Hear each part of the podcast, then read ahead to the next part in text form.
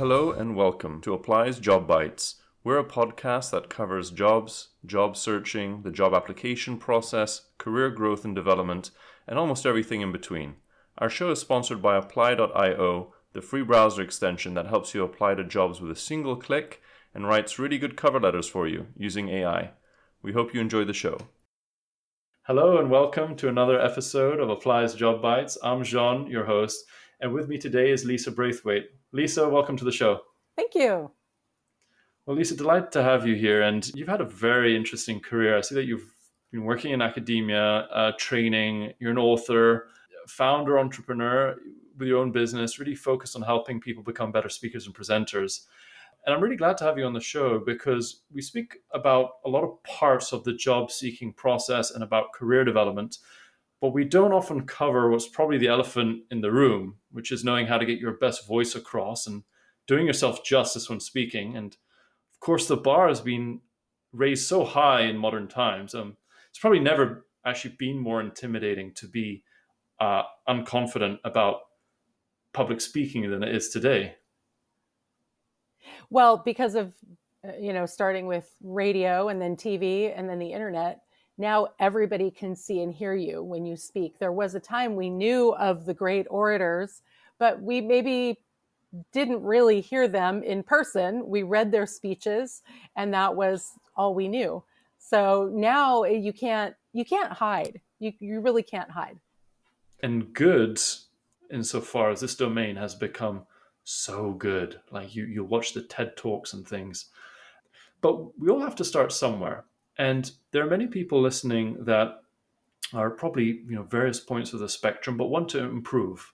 And there's there's also probably a little bit of a disconnect in terms of their own self-perception when they speak. Right. So uh, what are some of the common mistakes that that you see when people are speaking and specifically in a in the context of let's say a, a meeting hmm I would say the biggest mistake that people make in terms of meetings, in terms of speaking up in meetings and and being heard in meetings, is that they just don't prepare. And this is really, I, I this is probably going to be the same thing I say about any kind of speaking. People don't prepare. And your listeners might be thinking, well, why don't, what do I need to do to prepare for a meeting? You know, my boss tells me there's a meeting and I go. But that's not actually the, that's not actually the case. There's usually a purpose of the meeting. Maybe there isn't. I know a lot of people have meetings that that feel like they don't have a purpose, and that's kind of a different animal. But generally, you know what the meeting's about. You know why the meeting is happening. Sometimes you even have an agenda. So I recommend that people always prepare to speak up at a meeting, be prepared to be called on.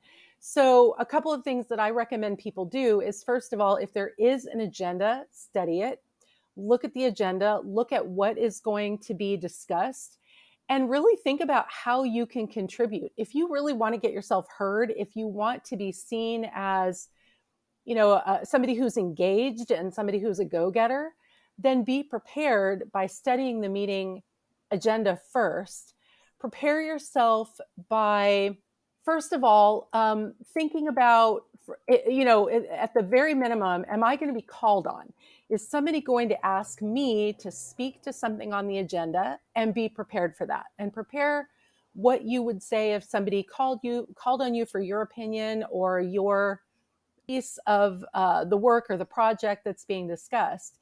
The other thing is look at the agenda and ask yourself if you want to bring up anything yourself. If there's something that's been uh, bothering you or something that you want to contribute, something that you think is a great idea, prepare to bring it up. So people tend to go into meetings in a passive way. And I suggest that you prepare yourself and prepare either to be called on unexpectedly or prepare to bring something up yourself that you think is an important point and that maybe nobody else is going to think about. And in terms of that preparation, is there a difference between thinking about what you might want to contribute and maybe writing that down, or thinking about it and also like actually vocalizing it, actually saying it out loud prior to the meeting, or even if it's just in a private setting? Does that help? Does that add any value? if you're the kind of person who worries about you know making a mistake or saying the wrong thing. Personally um, that's not me. I i really encourage my clients the people i work with i really encourage them to speak from the heart. And i do encourage people to have some kind of notes but generally more bullet points and not you know rehearsing something or having kind of hmm. paragraphs you know that you try to remember. I would suggest that you bullet point out your ideas and especially look we're all virtual right now. I'm sitting here you know in my living room and i can have notes on my screen. I can have a word document in front of me on my screen. I can print something out and have it sitting over here. I mean this is a, an amazing time to to really be prepared. There's almost no excuse when you can have your notes sitting right in front of you on the screen or off to the side and nobody can see your notes. Nobody cares if you have notes. Yeah. So I would suggest having some sort of bullet points that you can address if you feel like you need to, if it's a hard conversation, if it's something that you're really nervous about bringing up and is maybe controversial or uncomfortable in some way, you might want to practice how to broach right. it. You might want to practice kind of how to bring it up, but I wouldn't practice, you know, the whole thing. I would just have some bulleted notes so that you can look look at your screen or your paper or whatever it is you need to look at to remind yourself yeah. what you want to talk about. And it strikes me that there's probably I think when we talk about improving one's speech and making sure that you're you know you, you make a good active contribution, you present your best self, I think a lot of us will default to thinking about those that struggle to kind of say enough or say anything. But there's people on the other end of the spectrum, and I and I put myself in this category that default to saying too much, and just like sometimes there's like needless fluff in there, and you know, not to turn this uh, podcast into a personal therapy session, but when I get nervous, I tend to I'll say like the same thing in like two or three ways. And I found like when I started doing the podcast, actually, I would ask the same question to my guest in three different ways. Yeah. Before I even like, I'm done now. It's time. It's time for you to speak. It's like, why am I even doing that? I do the same thing. So I'm very familiar with that, and I do. I do tend to say the same thing in three different ways. That's not necessarily a bad thing, uh, especially in a presentation it actually helps people sometimes to understand your concept by approaching it in a couple different ways. Like you may just flat out say, here's the concept. And then you may tell a story about it, or you may have an analogy about it. And then you may have a different kind of illustration about it. It's not hmm. necessarily a bad thing, but I do catch myself doing it. And um, it's funny how you said, you know, the fluff. I am actually giving, uh, I'm doing a workshop in December called, well, it's called Tighten Your Talk. And it's about doing uh, micro presentations.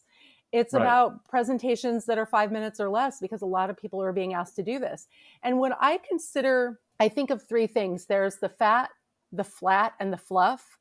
The fat is the things that are maybe extraneous, you know, stories, activities, content, things that might be juicy and interesting but don't fit and I, I, may tend toward the fat telling too many stories and using too many illustrations um, the flat is you know the statistics the data your mm. life history the things that are really dry that the audience doesn't need and that are going to put them to sleep and then what i consider the fluff is the content that's just there for the sake of entertainment it's not it's not really juicy it's not really relevant it's not really even important in any way and that wastes yeah. precious seconds when we're talking about 5 minute presentations we're talking about seconds so those three things the fat the flat and the fluff definitely need to go and you need to think about what are the most critical things that you need to say in a meeting or in a presentation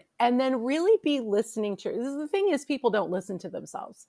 They don't actually hear themselves. When you listen to yourself and you hear yourself then you're able to cut yourself off because you know you're done. A lot of people mm. don't do that. They don't listen. Is that a useful exercise then for like if i feel like this is something i want to work on should i consider just yeah recording myself listening back thinking, okay, well, how would I say that differently? What, what are the bits that I would trim out if I got to say that whole spiel again?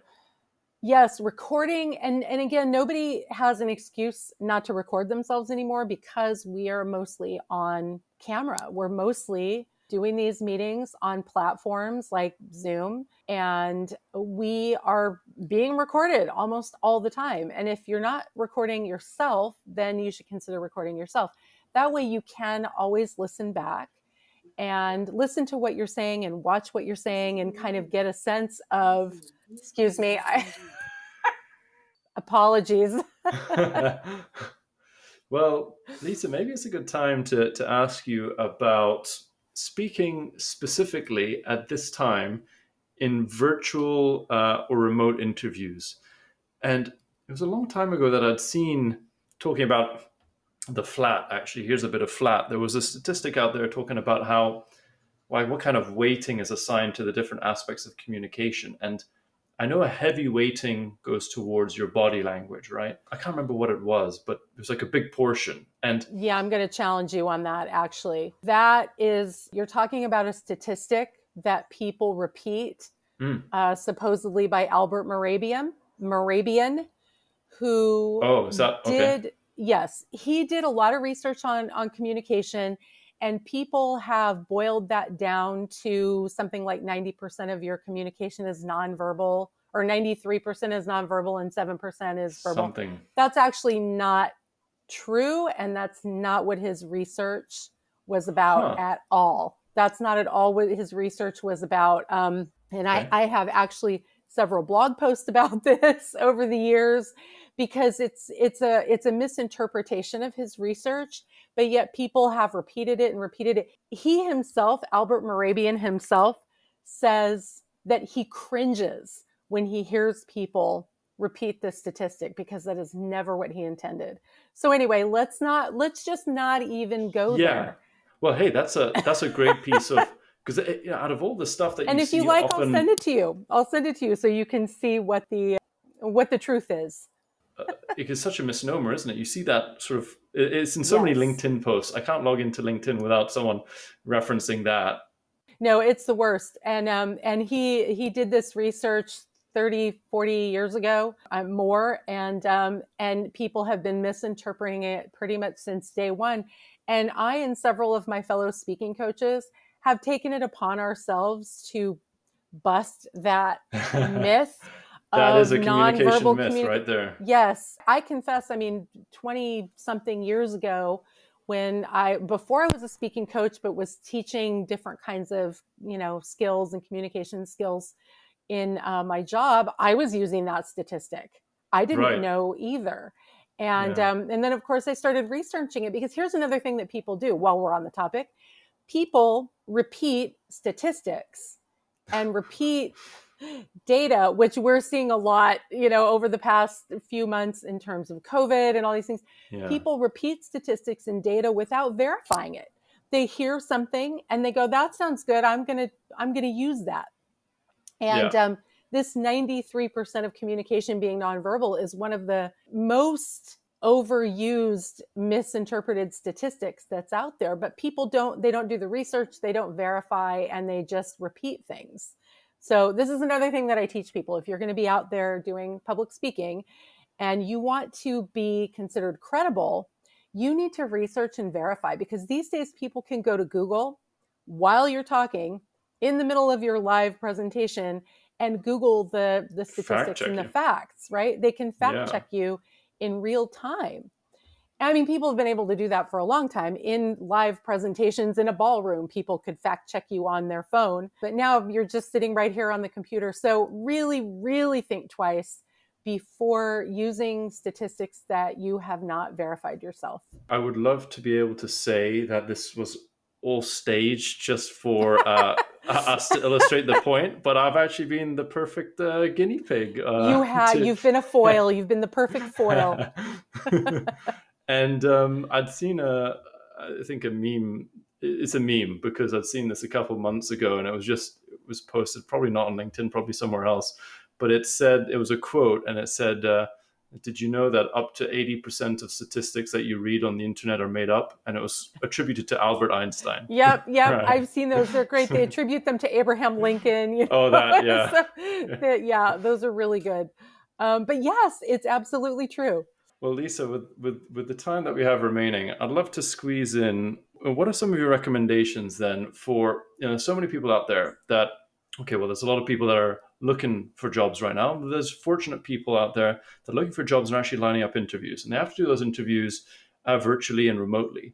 And so it would seem to me that over the medium of just you know, this digital medium that maybe some of the you know rules of the game have changed a little bit. Is that right? Are there things that they need to focus on more or less, given that it's all remote and virtual now in an interview?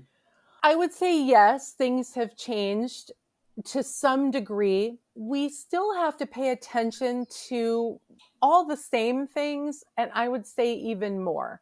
So, for example, video, for one thing, kind of flattens us out. It flattens us out um, visually, it flattens out our voice a little bit. And so on video conferencing, we have to be more energetic. We have to have more energy than usual because it's really easy to go monotone when you don't have anybody to look at. When, like, for example, you're on my screen right now, you're down mm-hmm. here, mm-hmm. but I want to look into the camera. I want to look into the camera so the people who may be watching this later um, see me looking at them. And because I'm looking at the camera, I'm not looking at you. I'm not looking at anything. And so we tend to we tend to get a little bit more monotone and a little more flattened out when we don't have somebody on the uh, in the room with us, you know, that we're not feeding off of of their yeah. energy, right? So if you're too flat energetically, it's going to really come across on video. So you need a little bit more physical energy, a little bit more vocal energy. I'm really watching my posture because uh, you know we still have to pay attention to our body language. You can still see me sitting here. If I'm uh, slouching, if I'm not focused, it's very obvious. And even if you're not on camera, it comes across in your voice. So you have right. to be a little bit more energetic, a little bit more enthusiastic, a little bit more focused. Here's another thing I want to mention. My husband goes to work really early in the morning. So, what does it have to do with any of this? That when I get up, I haven't spoken to anybody. I get up in the morning, I'm all mm. alone in mm. the house with the cats, and then I go into a meeting or maybe I give a presentation.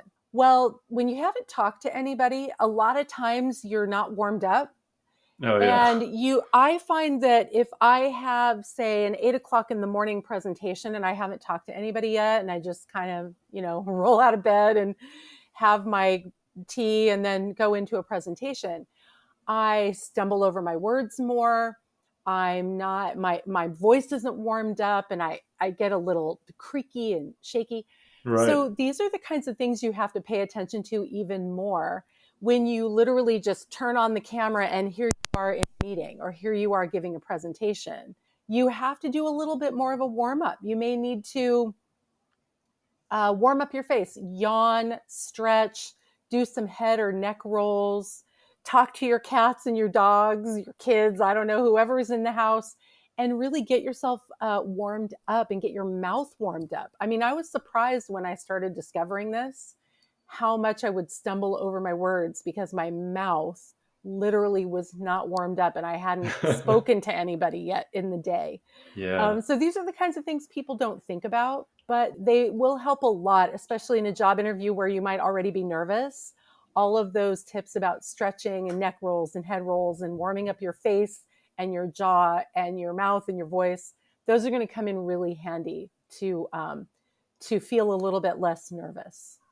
Such a great point, and it you know, obviously it's common sense, but to come to think of it, there's so many mornings that I wake up and I just rock straight into because when you're not in the office, you know, you get to the office and you uh, there's this corridor chit chat, you bump into a right. colleague in the lift, and you've right. had like ten conversations before your first meeting. But nowadays, now nah, you wake up, you say roll out of bed and yeah, rock up into it's, your first it's Zoom. Def- it's different, and uh, you're not. it might not be.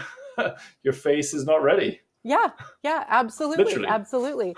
and especially when you know hey i'm a professional i do this professionally i do this all the time i can be ready in, for a meeting in five minutes i mean you know or a presentation or whatever i can be ready in a, in a very short amount of time and you probably can too but a lot of the people we're talking about right now are are not uh, speaking professionals they're not people who are used to having to perform like what you and i do and so yeah. it it um, it bears repeating that warming up before any kind of a meeting or a, an interview where you are going to be on stage, right? Not literally on stage, but on stage in the meeting or in the interview, uh, you want to warm yourself up. Lisa, it doesn't surprise me at all that it was amazing speaking with you. And there's been so much helpful advice for our listeners today. I want to thank you so much for coming on the show. Thank you. I have enjoyed it. And I actually don't get to talk about things like job interviews and uh, meetings at work very often. So it was kind of fun for me to talk about something a little bit different. Oh, yeah. I, I have a feeling many of our listeners will be uh, looking you up. And so we're going to keep a link to your pages in the description to our podcast. Um, thanks again. And to all our listeners, this was another episode of Apply's Job Bites, and uh, we'll catch you soon. Hey, we hope you enjoyed the show. For any feedback, requests, or suggestions of things that we should include on upcoming shows, please drop us a line at contact at apply.io. Thanks, and we'll catch you next time.